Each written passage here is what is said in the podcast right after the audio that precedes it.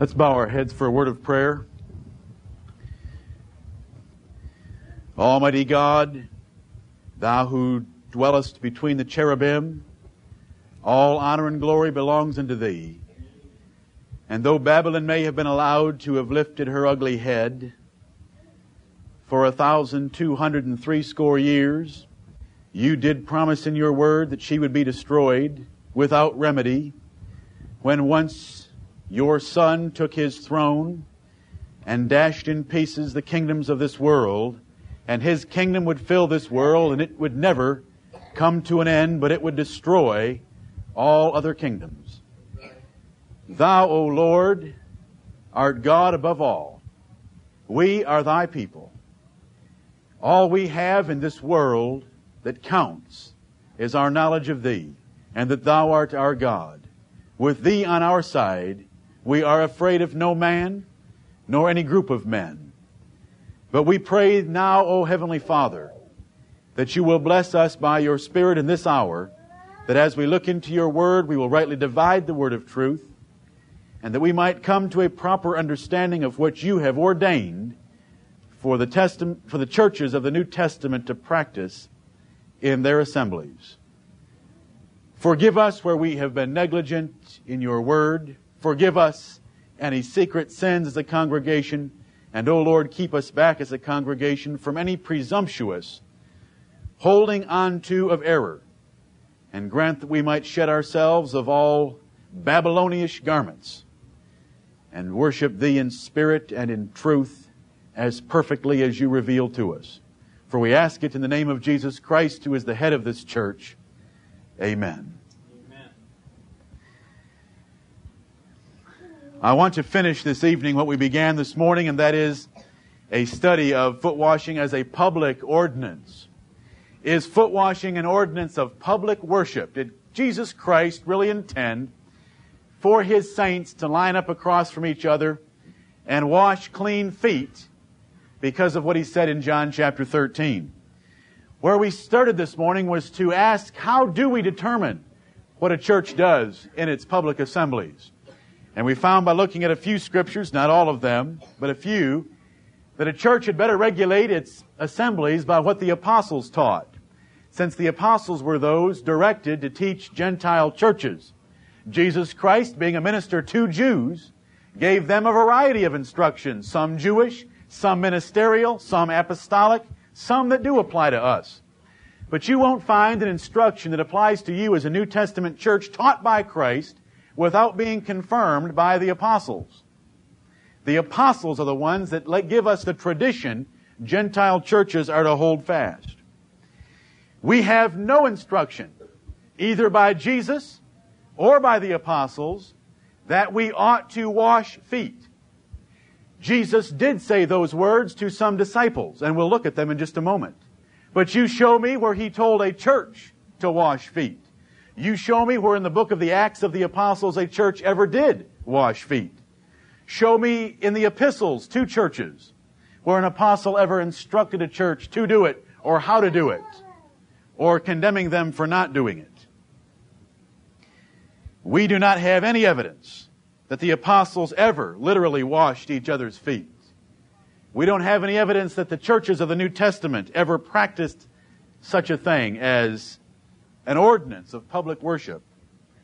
But we do know of a church that does practice it, and since we just sang Babylon is fallen, why don't we look at Revelation 17 and remind ourselves of a point that is not wasted when considering true doctrine and false doctrine. Revelation 17. If God is willing, there'll be a time where we'll study this and other chapters in the book of Revelation for our comfort and encouragement as we see God's providential dealings with His churches in preserving them from this great enemy.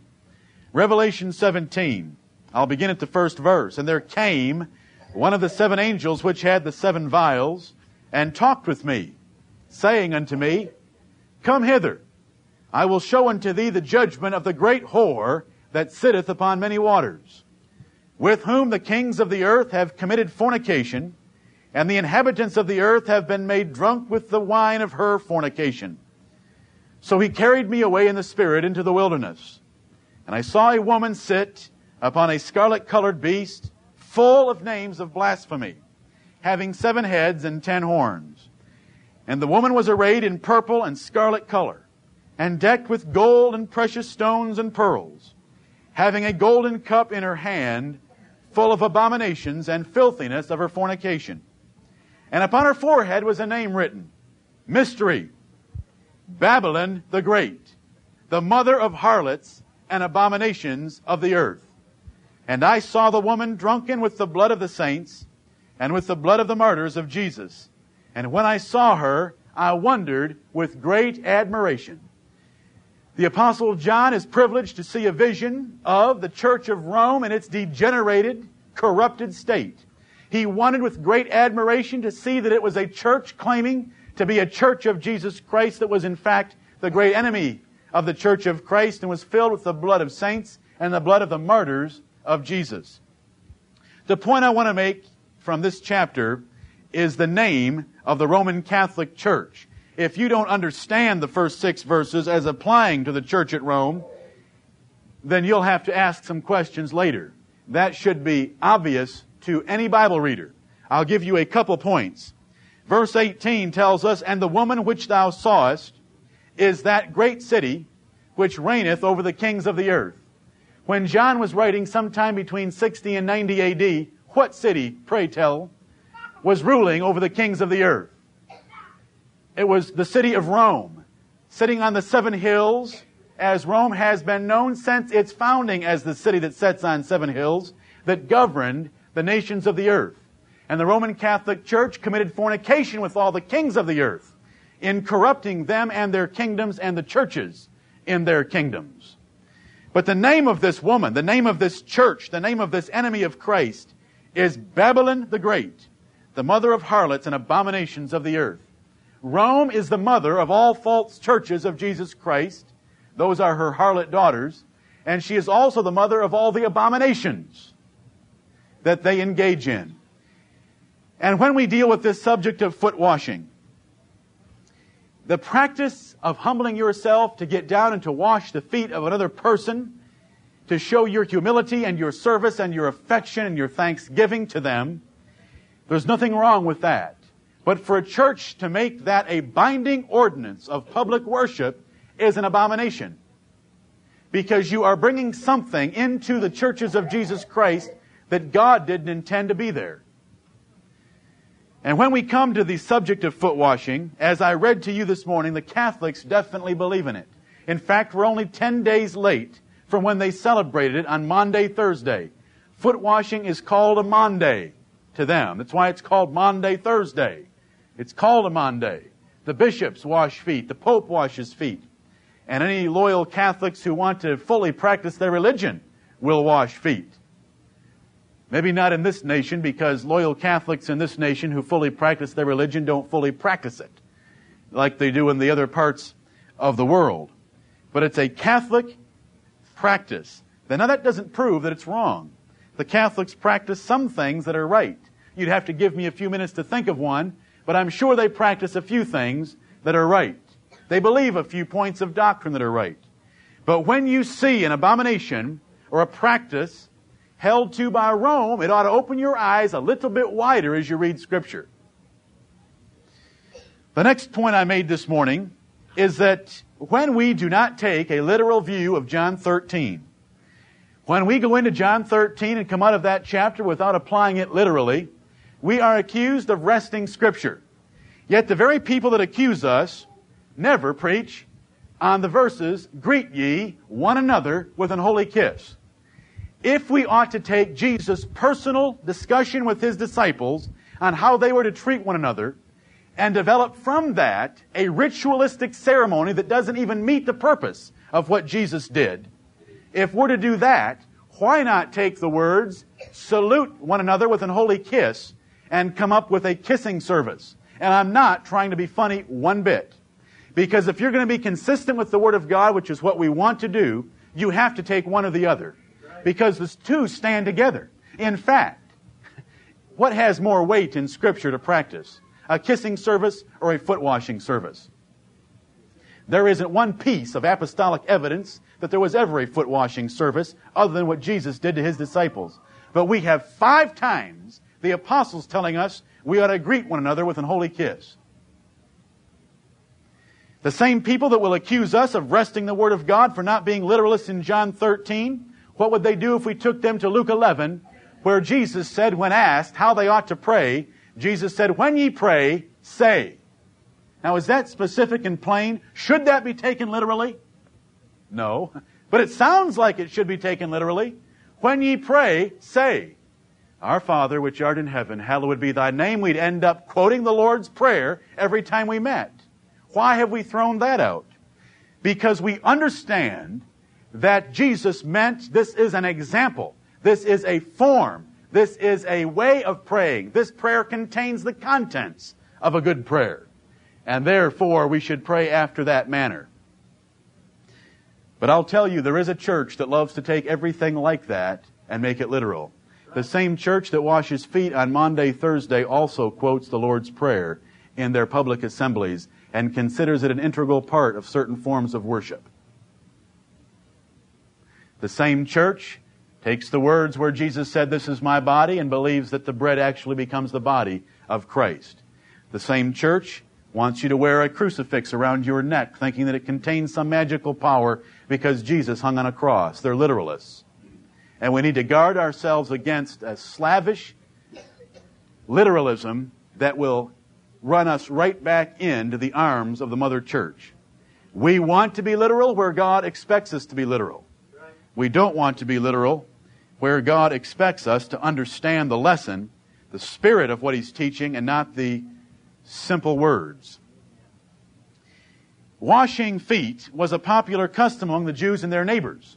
We saw that from the book of Genesis. You can run it all the way through the book of Luke when Jesus entered the house of Simon the Pharisee and was not offered water for his feet. The custom of the day, the custom in Genesis, the custom in the New Testament was to offer water for the washing of your own feet. No one got down and washed your feet. They gave you water so that you could do it. Your feet were dirty. You wanted to wash them before you ate. You wanted to wash them before you might retire for the evening. You wanted to wash them to be comfortable. It was, it's refreshing after walking in dusty soil for long periods of time without enclosed shoes as we wear. The custom was offering of water for a person to wash their own feet. Jesus Christ did something different, as we'll see this evening. And it's also something different that Paul expected of widows. I want you to look at 1 Timothy 5 again before we go to John 13. 1 Timothy 5. Consider what we've already accumulated in knowledge. The apostles had better establish our practice for public assemblies and public worship. There is no evidence of foot washing in a New Testament church as an ordinance of public worship. The Roman Catholic Church, however, does practice it. The fact that we will look at John 13 and not apply it literally in a particular verse is the same thing we do in Luke chapter 11 with the Lord's Prayer, the same thing we do five times with the apostles in the, their commandment for us to greet one another with a kiss. But the most important point, and the point that opened my eyes the most was 1 Timothy 5:10. Don't you ever read John 13 without reading Paul in 1 Timothy 5:10. And I'll tell you what, before you ever get to John 13, you know one thing about John 13. You cannot apply it literally as Jesus teaching. This is what I want you to establish as an ordinance of public worship for all members to do once a quarter, once a year, or however often as a requirement of public worship. 1 Timothy 5:10 proves that that was not an ordinance of public worship. And once you have that, then you go to John 13 and you study its context, you find out, you know what? Jesus was giving an example, as you'll see. And you say, I'm doing the same thing with John 13 as I do with the other teachings of Christ to his disciples. I look for their intent, like the Lord's Prayer. Right.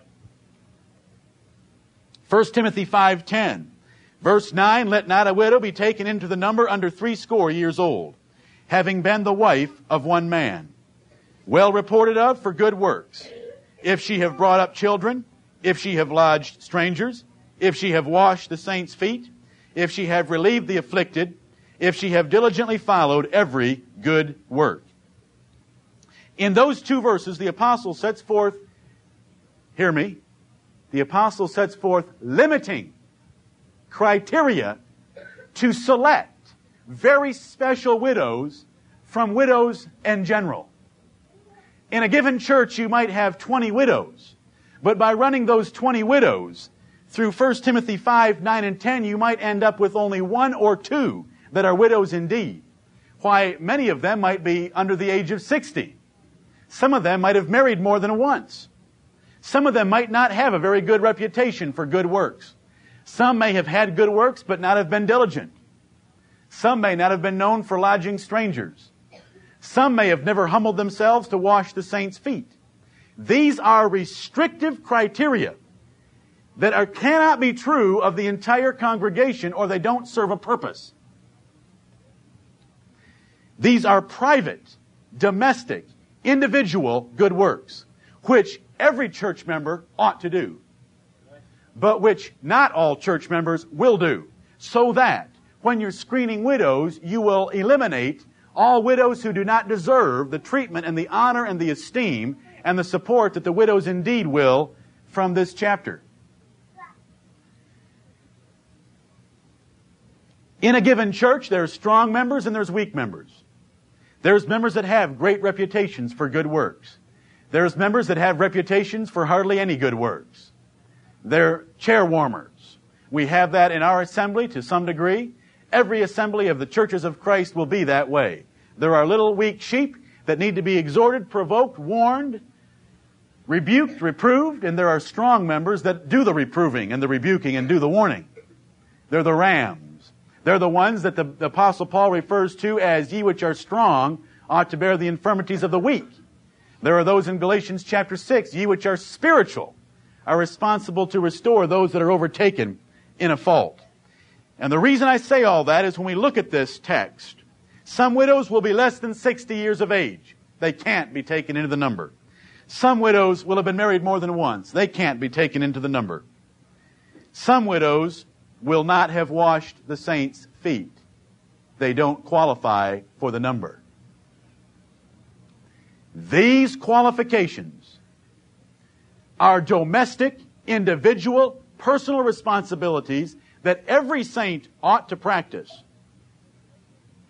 if they want to achieve being a widow indeed. Every woman ought to practice to achieve being a woman indeed, sometime, a widow indeed, sometime in her life. By virtue of the fact that the washing of the saints' feet is included in these two verses, proves that it could not have been an obligatory ordinance of public worship, or all the widows would have done it, and stating it here would be ridiculous. It wouldn't even make sense. Look at the other duties around it. The lodging of strangers. That is not an ordinance of public worship. That is a duty that God expects all of us ought to do. Some will, some won't. Some will be diligent at it, some will be slothful at it. And so it is with the washing of the saints' feet. Some will say, well, what do we do today since we don't wash feet? The same thing we do with the kiss. We relegate it to a custom of that day. That Jesus took a custom of that day and enhanced it. Just like he took a custom of that day, the kiss, and modified it with the word holy and charitable. And commanded the brethren to do it. We look at that custom, and this is the way we understand Scripture. That was a custom of that day. The exhortation in spirit was that we ought to greet one another show affection and kindness toward one another as we have opportunity. And I believe we practice that rather well in this congregation.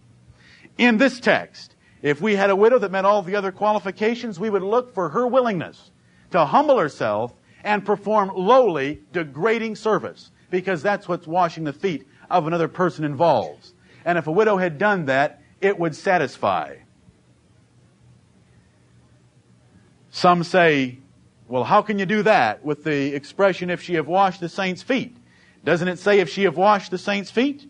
Well, what do we do with the expression, expression, if she have brought up children? We look at that expression, it doesn't say bear, so that doesn't mean her own. But she has to have brought up children. So we understand that, that it would include the children of others. That if it's a woman who's 60 plus years of age and meets all the other criteria, but she spent her life for her husband and herself, and never gave any of her energies and time and affection to children in their upbringing, she wouldn't qualify because she'd be manifesting a spirit contrary to the Word of God and to nature. If you look at these qualifications closely and you consider them, you'll see that not one of them, and I'm not reasoning in a circle, not one of them is a requirement of public worship on the part of any church in the New Testament. They're obligations that we are all held accountable for individually. Individually, which means that some of us will do them and some of us won't. Therefore, some widows would have done them, done the washing of the saints' feet, and would be included in the number, and some would be excluded by that qualification. By the fact that it's mentioned here with individual private duties, it was not an ordinance of public worship.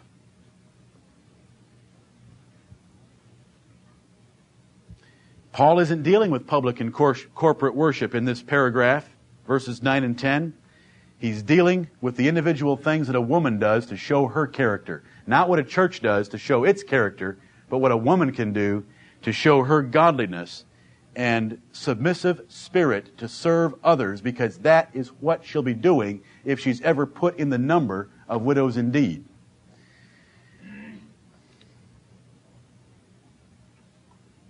Why does Paul use the words, if she have washed the saints' feet? Because that is the greatest example of humble and lowly service, degrading service for another person ever shown in the Bible. And we have cross references to prove that. Why did Abigail make the statement that she did? Because in one sentence, there is no faster, better, more to the point way to say that you are submissive, you are humble, and you are willing to serve than to say, Make me a servant to wash the feet of my Lord's servants. That's what she said. Another example was Jesus Christ, the Lord and Master, as we'll see, of His servants, the disciples, washing their feet. To wash the saints' feet, not give them water to wash their own, but to wash their feet, is an example, as Jesus will call it in John 13, of low, humble service. And a widow was to prove that before she was taken into the number.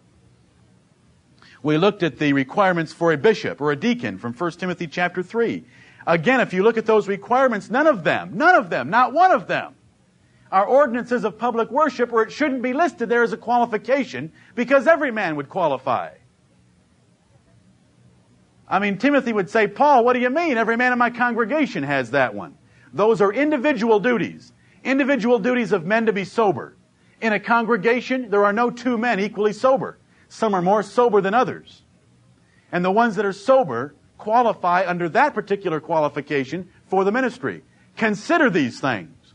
Before you get to John 13, Jesus was a minister of the circumcision dealing without a church as we know it, not giving instruction for local churches. The apostles did that. Talking to his disciples and settling a dispute among them.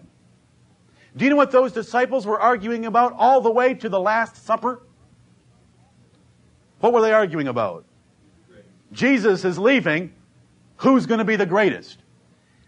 The most important task Christ had as far as their characters and the working relationships between them before he left was to settle that there were no positions of authority among them. They were not going to be over each other. And I'll tell you, he gave them the greatest example possible when he said, If I, your Lord and Master, have washed your feet, ye ought also to wash one another's feet, for I have given you an example that you should do as I've done to you, and that is to get down and serve one another. Let's go to John 13. Someone will say, well, why do we even go to John 13? You've already settled the matter from 1 Timothy 5.10. You are a wise and perceptive hearer. You want to go into the words of Jesus Christ and establish doctrine for New Testament churches. Where will you stop? we better stand up next Sunday and quote the Lord's Prayer. And while I keep referring to that, it is simply one of many examples. When was the last time we prayed in a closet? When was the last time you prayed in a closet? Maybe you did this week. Jesus said, when you pray, when thou prayest, enter into thy closet. Did you enter into a closet? Or do we understand the intent, the lesson that he's trying to teach? We are not going to be straitjacketed by a literalistic taking of the words of Christ, or we're going to end up in closets. You can pray anywhere you want. The lesson of Jesus Christ is don't pray before men to be seen of them. That's why he said closet. Jesus himself went aside into a mountain to pray. How many of you have climbed Paris Mountain or Table Rock recently simply to pray and you did it all night long as Jesus did it? Now, he did it. And I'm not trying to be ridiculous. I'm trying to be consistent. Consistent.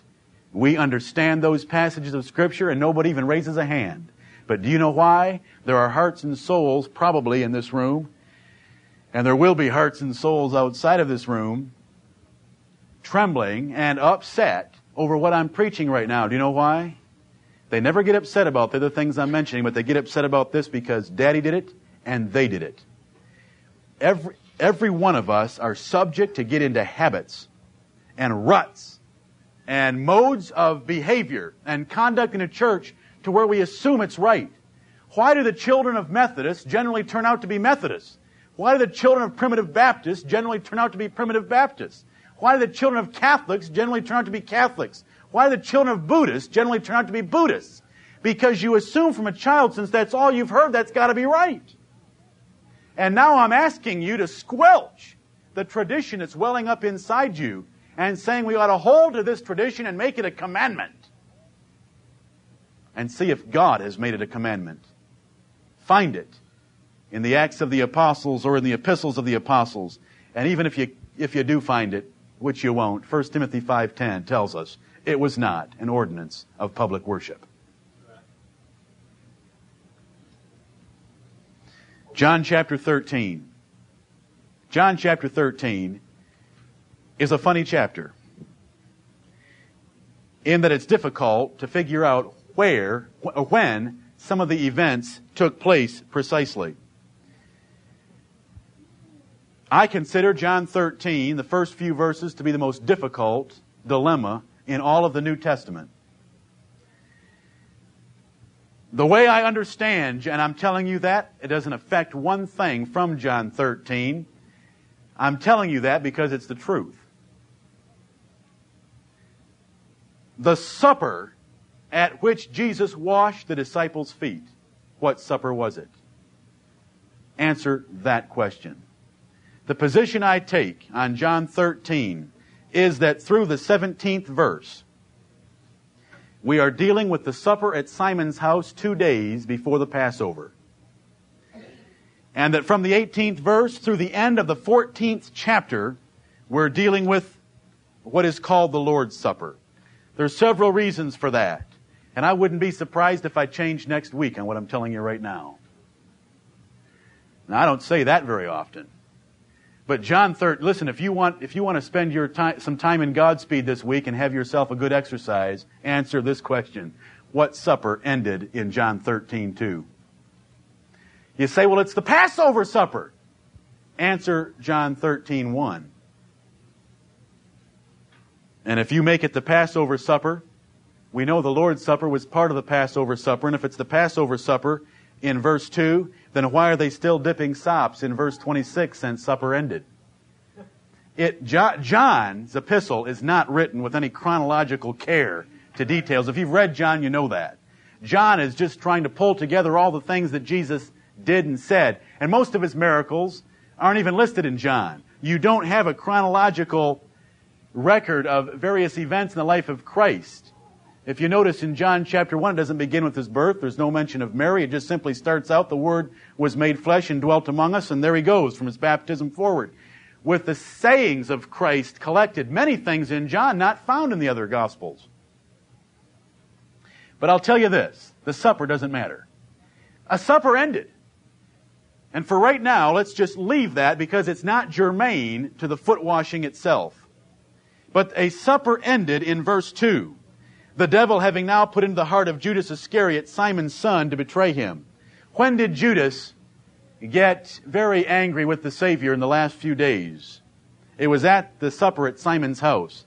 when Mary brought in a very expensive bottle of ointment and broke it on the feet of Jesus, and he jumped up and said that that money should have been saved for the poor. Now, the, the Holy Spirit tells us in parentheses he couldn't care less about the poor. He was a thief and he carried the bag. And he wanted more money in the bag for him to steal. And we're told in Luke chapter 22 that when that occurred, the Satan entered into him and he went and conspired with the Jews and sought for an opportunity to betray Christ. And then, after Jesus Christ identifies him at the Last Supper, Satan enters into him and he goes out and does it. Because he knows that Jesus Christ is about to make his way to Gethsemane to pray. But that is a consideration for probably next Sunday as we study Luke 22. But let's look at the ending of this supper I want to start with verse 3. Jesus, knowing that the Father had given all things into his hands, and that he was come from God and went to God, he riseth from supper. Let's not ignore verse 3 as we study foot washing. The Holy Spirit put it there for a reason. Jesus knew something, and based on that knowledge, he rose from supper to wash feet. What was the knowledge? the Father had given all things into His hands. What were those all things? We're going to study it next Sunday in Luke 22. I appoint unto you a kingdom, as my Father hath appointed unto me a kingdom. Jesus said in Matthew 28 and verse 18, All power is given unto me in heaven and in earth. As Jesus Christ was approaching his death, resurrection, and future exaltation, he knew that God had given him power and a kingdom and he was about to receive that kingdom and sit down at God's right hand and leave that kingdom in the hands of men on this earth. Jesus knowing that the Father had given all things into his hands and that he was come from God and went to God. Keep that in mind. Jesus understands he's going back to heaven and he's leaving his kingdom in the authority of these very weak men who had companied with him for three and a half years. Now he's going to fill them with power. He's going to enable them for their task. But they still have some problems. And the Bible tells us that that is the basis that Jesus rose from supper. That is what Jesus was thinking. He was thinking, God's given me a kingdom. He's given me power. He's put all things into my hands. I've come from God and I'm returning to God. And he rises to wash their feet. Verse, five, verse 4 He riseth from supper and laid aside his garments and took a towel and girded himself. As the Son of God, as their Lord and Master, he was sitting there, the focal point of their attention. He gets up from his seat, takes off the garments that would hinder his action, grabs a towel, and proceeds to wash their feet with that towel girded around himself, making his way around the room. Verse 5 tells us after that, he poureth water into a basin and began to wash the disciples. Notice that the apostrophe occurs after the S, which means he washed more than one. That's plural disciples' feet. And to wipe them with the towel wherewith he was girded. Now he's making his way around this room. And he comes to Simon Peter. And we're going to get a great example of Simon's temperament in this text. Then cometh he to Simon Peter. And Peter saith unto him, Lord, dost thou wash my feet? I mean, Peter's witnessed him washing feet. But he said, Lord, you're not going to wash mine, are you? Are you going to wash my feet? You don't have to do that. Typical choleric, speaking out quickly without much regard to the, the fact that the Savior probably had a good end in mind. Are you going to wash my feet? Jesus answered and said unto him, and this is an important verse, brethren, what I do thou knowest not now, but thou shalt know hereafter.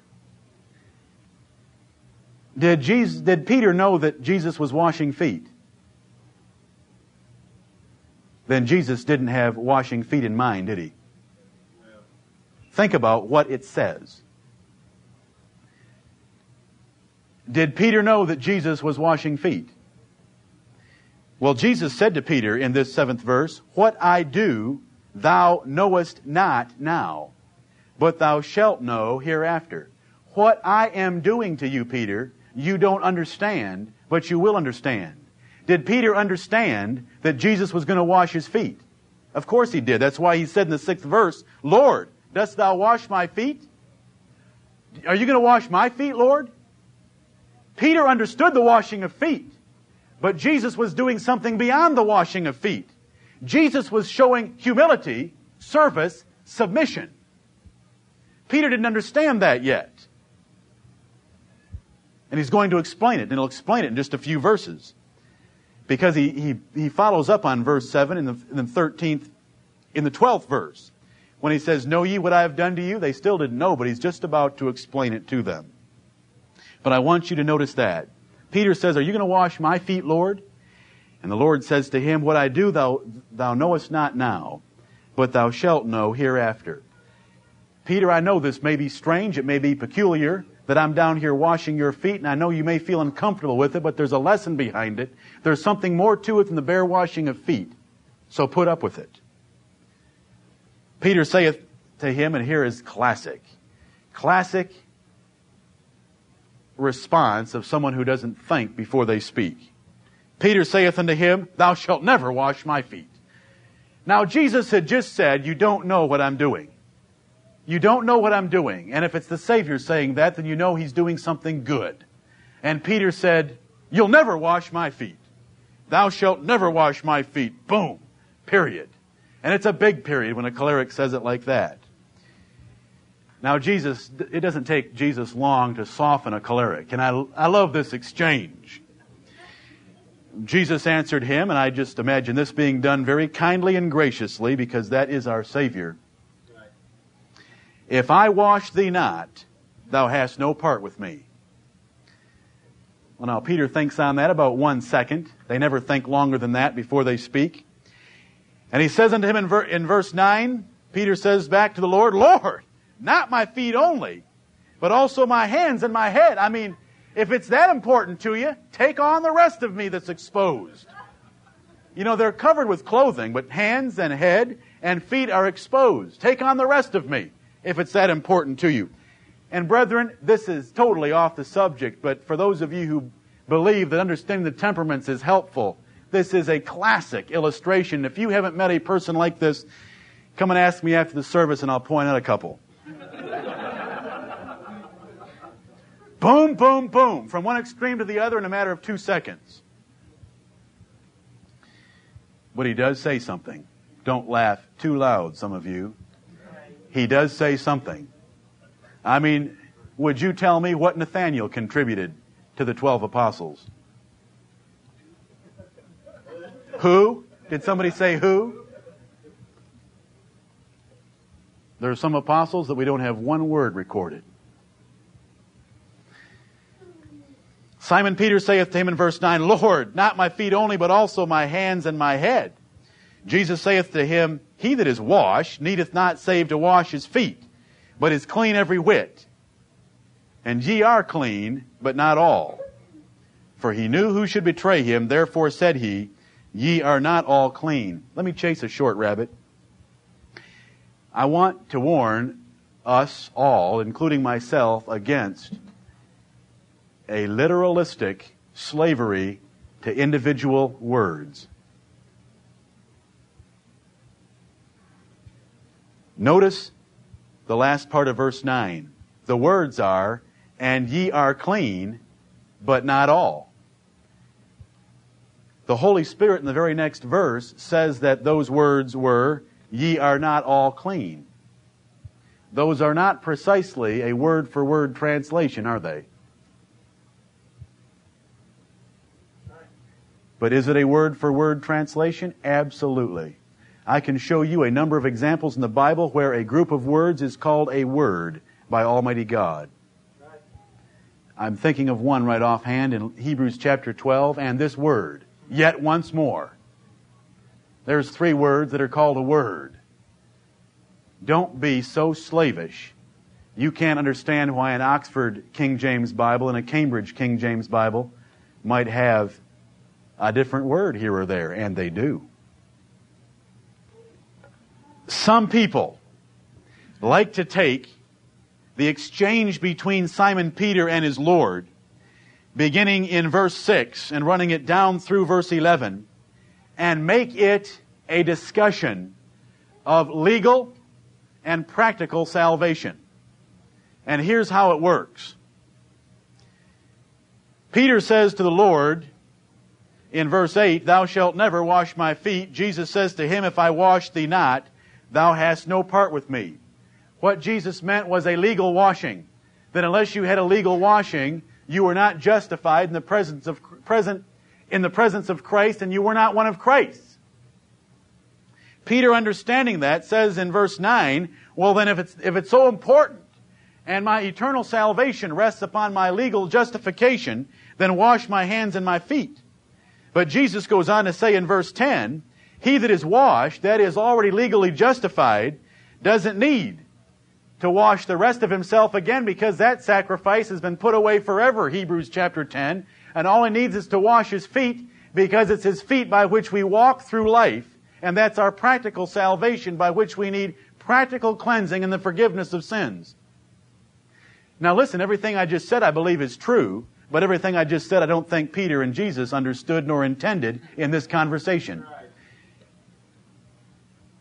I believe all that. I believe that we need to be legally saved. I believe that we need to be justified in order to have a place with Christ and to be found in Christ. I believe that our walk in this world is the only cleansing we need. It's forgiveness of our sins practically, because legally all our sins have been forgiven forever. But that isn't the lesson Jesus Christ is trying to teach here. Jesus Christ is trying to teach here that they ought to serve one another. Now, when you come down to verse 11, it tells us, For he knew who should betray him, therefore said he, Ye are not all clean.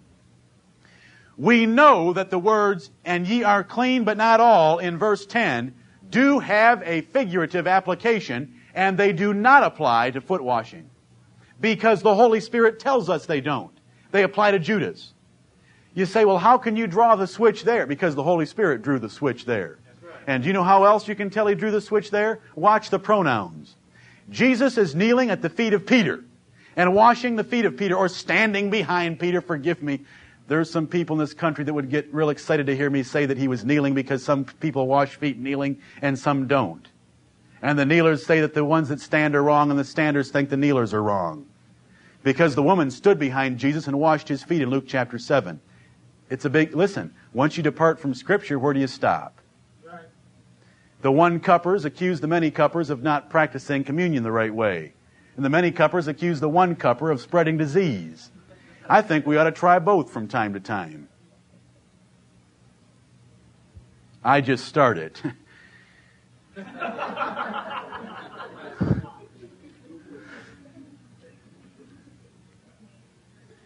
Seriously, in some things like that, we ought to try a variation from time to time so that our children don't grow up thinking it has to be done a certain way. My children tonight on the way to church, I think the preaching's got to them recently. They said, Why do we close our eyes when we pray? Why do we close our eyes when we pray? What does the Bible say? It often says they lifted up their eyes to heaven. I said Tim Weir doesn't. Tim Weir, when he prays at the table, for those of you who've had him in your home, he'll pray with his eyes open. It always reminds me of the fact, where did God say I had to close my eyes when we pray at the table? Now with the kids, it's a good idea to, to use it a lot of the time. It keeps them from being distracted by each other, but it's important for us to think, has God commanded it, or is it a tradition? I've been ingrained from the earliest days of my youth that you close your eyes when you pray. Look at the personal pronouns. Jesus is dealing with Peter. Jesus is dealing with Peter, and he's using in our older English the personal pronouns of thou. And Peter is responding back to him that same way. In verse 6 we read, Peter said to the Lord, Lord, dost thou wash my feet? When you read thou, it is a singular personal pronoun. You can only be talking to one person generally when you use thou. In general, unless you're talking to a group collectively as a person. Thou. Lord, dost thou wash my feet? Jesus answered and said unto him, What I do, thou knowest not now, but thou shalt know hereafter. This is personal conversation conversation between Peter and Christ. Peter saith unto him, verse 8, Thou shalt never wash my feet. Jesus answered him, If I wash thee, that's a singular pronoun, not thou, singular. Clean, but not all. He's no longer talking about a particular part of Peter's body. He's shifting by his pronoun shift, and the Holy Spirit confirms what I'm telling you right in the 11th verse by saying those last words are applied to Judas. Those last words are applied to Judas. Peter, all the way through here, understands foot washing. He doesn't understand legal justification. I mean, when, G- when Jesus said, If I don't wash you, you have no part with me, he didn't say, Wash my heart. He said, Wash my hands and my head. Those were the two other exposed parts of his body that could be dirty. What is, what does the exchange mean? What do the words of Jesus mean in verse 10? He that is washed needeth not to save to wash his, needeth not save to wash his feet, but is clean every whit. It is assumed at a dinner that you have already taken care of the washing of your body. No host was ever so gracious to give you a whole bath. It is assumed that when you came to dinner, you had taken care of your body. But where did they bathe in those days? They often bathed in public bathhouses where in walking from the bath or in walking from your private bath, you got your feet dirty again because you, they weren't covered. And so you had one last thing to take care of, and that's to wash your feet. You're, you're clean, every whit clean, except your feet. And foot washing was to take care of that last thing again as you sat at a meal or reclined at a meal, because the rest of your body was assumed to be already clean. And Jesus is simply saying, He that is washed needeth not save to wash his feet, but is clean every whit. And then he goes on and makes a very brief and very vague warning of what was to take place with Judas. Now in verse 12, so after he had washed their feet, from that we assume he washed all twelve, and had taken his garments and was set down again, he said unto them, Know ye what I have done to you?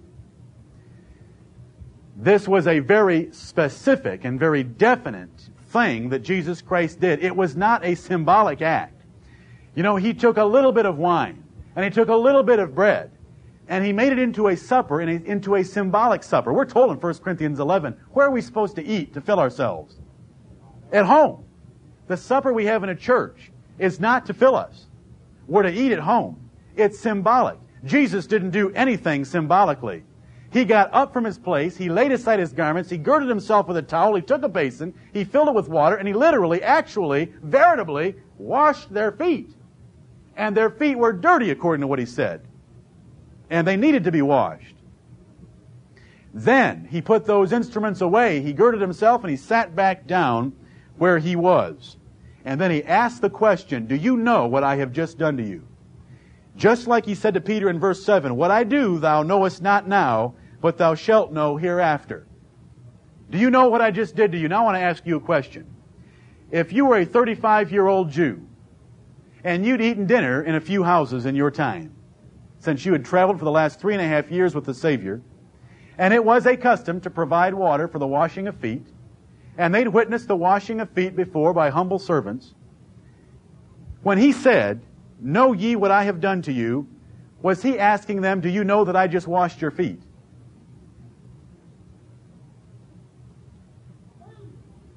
Do you know that I just washed your feet?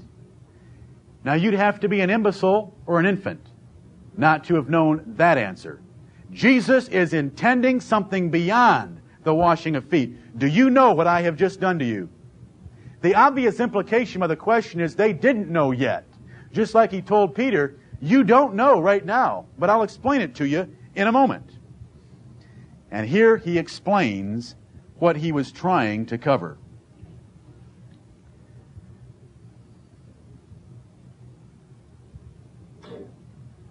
Ye call me Master and Lord, and ye say well, for so I am. You twelve men call me your Master, you call me your Lord. If I'm your Master and your Lord, and I want to show you this from other places of Scripture, of conversations occurring right around this time.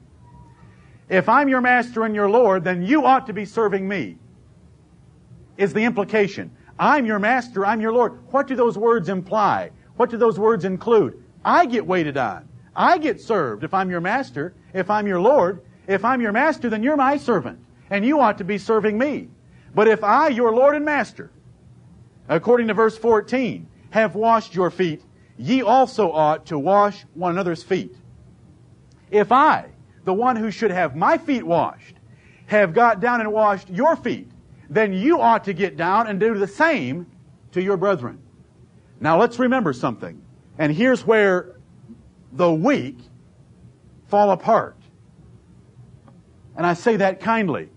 It says, ye ought also to wash one another's feet. We'll get to the 15th verse that explains that in just a second. Because the 15th verse begins with that conjunctive for that explains what he meant by saying, you ought to wash one another's feet. For I have given you an example of how you ought to treat one another. You should do to, uh, you should do to each other as I have done to you. Remember, we have already established from 1 Timothy chapter 5 and verse 10, he isn't saying, I've just poured, poured a little water in a basin and just dunked your feet. He is saying, you don't know what I'm doing. I'm doing something beyond that. I'm doing something more than that. That was simply an example of what I'm talking about. What I'm talking about is service. I'm your master and your Lord. You ought to be serving me. You're my servants, but I served you. Is the lesson that he's making here. Ye call me master and Lord in verse 13, and ye say, Well, for so I am. If I then, your Lord and master, have washed your feet, ye also ought to wash one another's feet. It wasn't a custom to wash each other's feet. It was a custom to provide water for the washing of feet. It wasn't a custom on the part of these disciples to get down and serve one another as Jesus had just served them. And he's saying, if I, your master and Lord, did it, surely you can get down and you can do it. If I can serve you that way, you should serve each other that way. For I have given you an example. Pray after this manner. For I have given you an example. Pray after this manner. That ye should do as I have done to you. Here is the lesson, verse 16. Verily, verily, I say unto you, the servant is not greater than his Lord, neither he that is sent greater than he that sent him. If ye know this thing of foot washing, happy are ye if ye do it. Is that what it says in verse 17? If ye know these plural things, plural, happy are ye if ye do them, plural. Jesus is not talking about the example of foot washing. He's talking about the service and the humility and the submission necessary to wash another man's feet. He was simply gave an example. The point is, the servant is not greater than his Lord. I have just given you an example of how you ought to treat one another. If your Lord and Master can do it, and you're not as great as I am, in fact, you're lesser than I am, then you can certainly do it. And if you'll do these things, plural, happy are ye if you do them. What are the things? What are the things? The humility and the service and the submission necessary to ever perform such an example. Look at Matthew chapter 20 with me. Matthew chapter 20 is not at or near the Lord's Supper, but it is an example of the teaching of Christ to his disciples. And because the very words are used by the Savior in John 13 and verse 16, we want to look or similar words are used in John 13, 16. We want to look at this text. Matthew chapter 20, beginning at verse 20. This was a perpetual problem he had with the disciples. Then came to him, this is Matthew 20 and verse 20. Then came to him the mother of Zebedee's children with her sons, that's James and John, worshiping him and desiring a certain thing of him. And he said unto her, What wilt thou? She saith unto him, Grant that these my two sons may sit, the one on thy right hand and the other on the left, in thy kingdom. But Jesus answered and said, Ye know not what ye ask. Are ye able to drink the cup that I shall drink of, and to be baptized with the baptism that I am baptized with? They say unto him, We are able. For those of you who like to read your Bible carefully, do you notice he's talking to the woman, but they answer? Guess what they did? They had mommy do their dirty work. James, and just for those of you who like to read in passing notice, Jesus answered and said with a plural pronoun ye, but it was the mother that asked. She saith unto him in verse 21, Grant that these my two sons, then he addresses them. Are ye able to drink the cup that I shall drink of and to be baptized with the baptism that I am baptized with? They say unto him, We are able. And he saith unto them, Ye shall drink indeed of my cup, and be baptized with the baptism that I am baptized with. But to sit on my right hand and on my left is not mine to give, but it shall be given to them for whom it is prepared of my Father. And when the ten heard it, they were moved with indignation against the two brethren. Now it says they had quite a problem here. Two brothers wanted the places of preeminence over the others. And so the ten were moved to indignation when they heard of it. And now look at the response of Jesus Christ in verse 25. Jesus called them unto him and said, and I'm surprised we don't find here the word children. Children, children. But it's implied. Jesus called them unto him and said, Ye know that the princes of the Gentiles exercise dominion over them, and they that are great exercise authority upon them. That is, the princes of the Gentiles exercise authority over the Gentiles. That's the plural pronoun, them. Verse 26, But it shall not be so among you.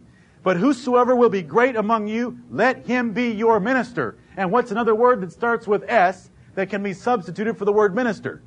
Servant. A minister and a servant are the very same thing. It shall not be so among you. The arrangement of my kingdom is not going to look like the kingdoms of the Gentiles, where princes in elevated positions of authority exercise dominion over those under them. But it shall not be so among you. But whosoever will be great among you, verse 26, let him be your minister. And whosoever will be chief among you, let him be your servant. Even as the Son of Man came not to be ministered unto, but to minister and to give his life a ransom for many. That, brethren, is what Jesus Christ needed to teach his disciples on a number of occasions because they, they were expecting a kingdom like the Gentiles had where princes would have authority over others. They wanted those positions of authority. James and John had the audacity to ask Christ through their mother that we want to sit at your right hand and your left. The ten were moved with indignation to think that two were trying to cut them out. And the ten would have to report to the two. And Jesus gives a lesson here that the greatest in the kingdom of heaven is a servant. And he that wants to be chief should learn to be a servant. And the greatest among my kingdom are those that minister, even as I came to minister and not to be ministered unto. Jesus Christ came a minister himself, not to be waited upon. He came to minister and to give his life a ransom for many. Turn now to Luke chapter 22.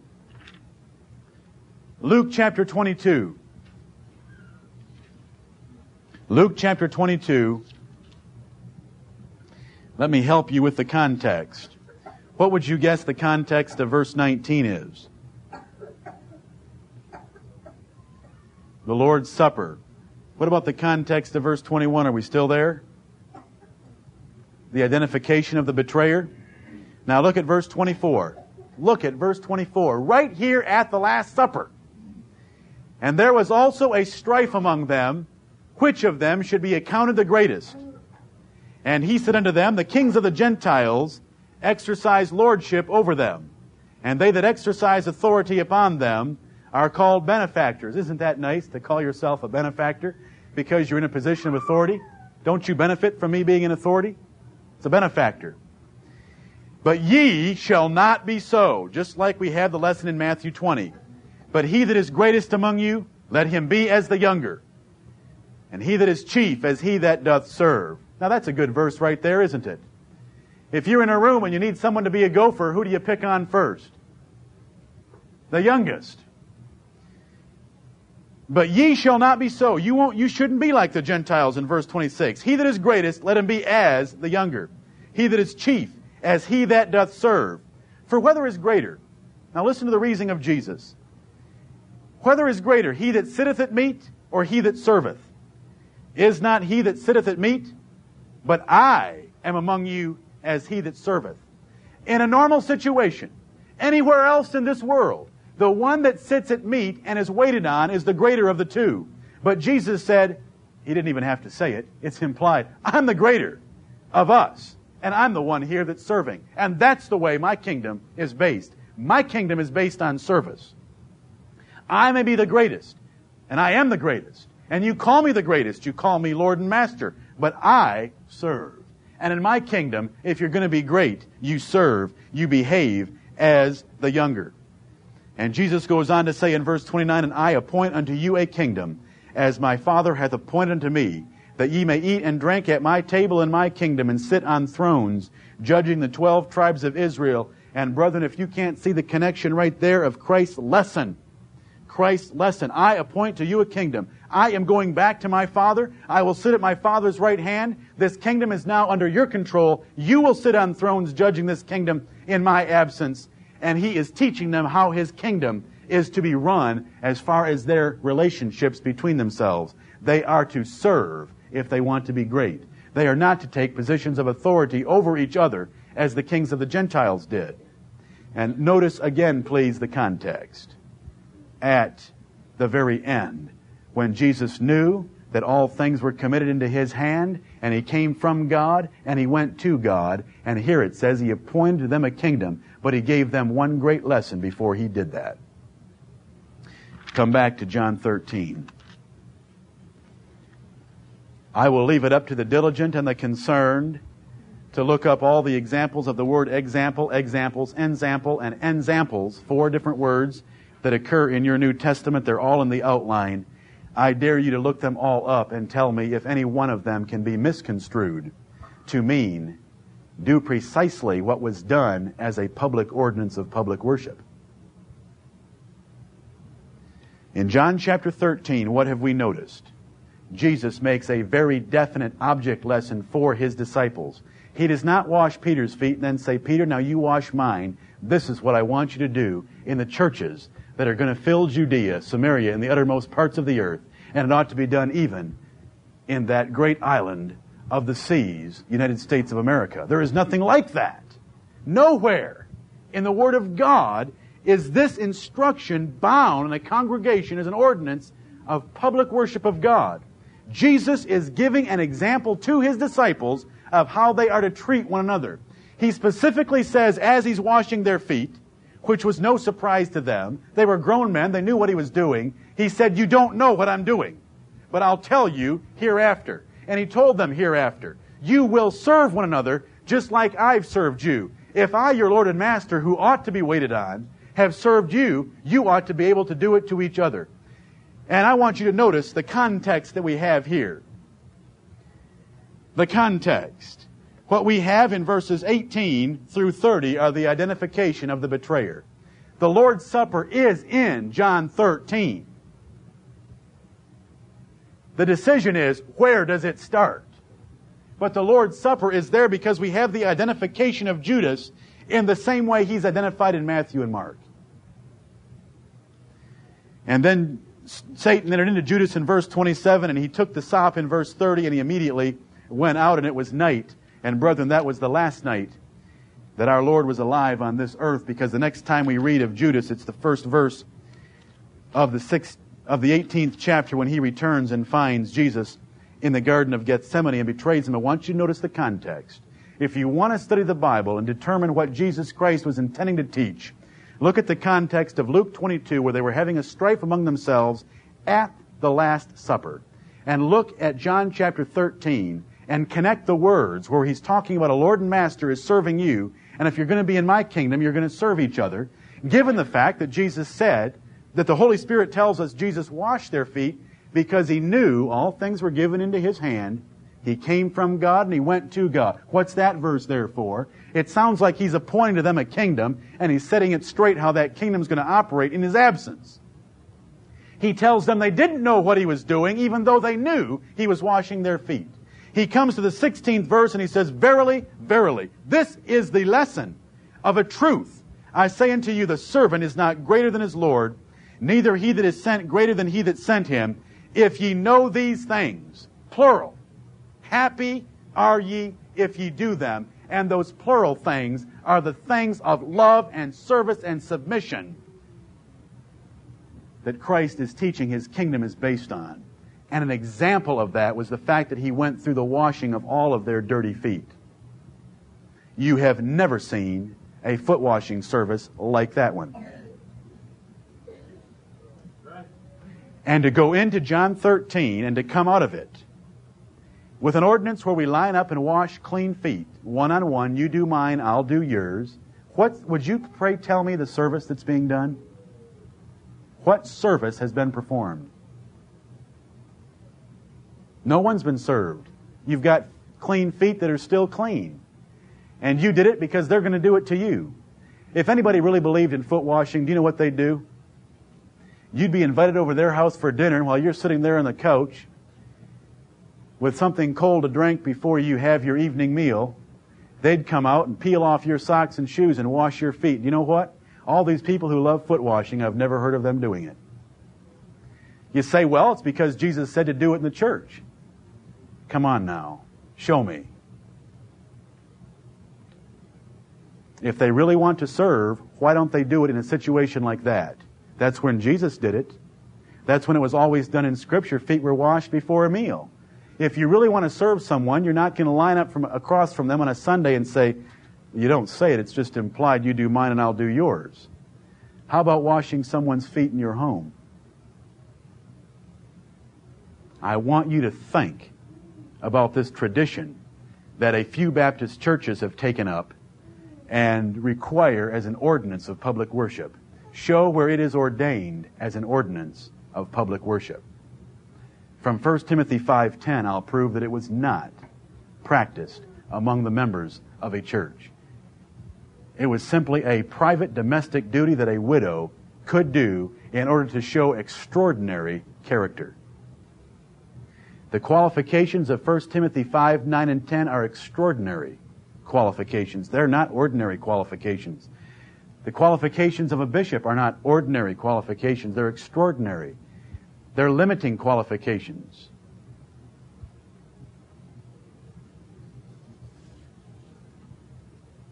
Why don't I have to go through such efforts to convince you that you don't need to pray every day the Lord's Prayer? Because in our circle of Baptist churches, that has not been a tradition. You understand that one. This issue in the circle of Baptist churches to which some of us have been acquainted and related in some way or another has practiced this. And we have practiced this. That's why it takes so much effort.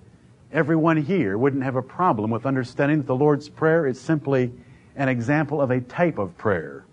Foot washing is simply an example of a type of service. Getting down off your high horse instead of assuming a position of authority like the Gentiles did with each other and being willing to serve one another. Some will argue that Jesus instituted a symbolic act. I won't deal with this at length because we already have touched on it.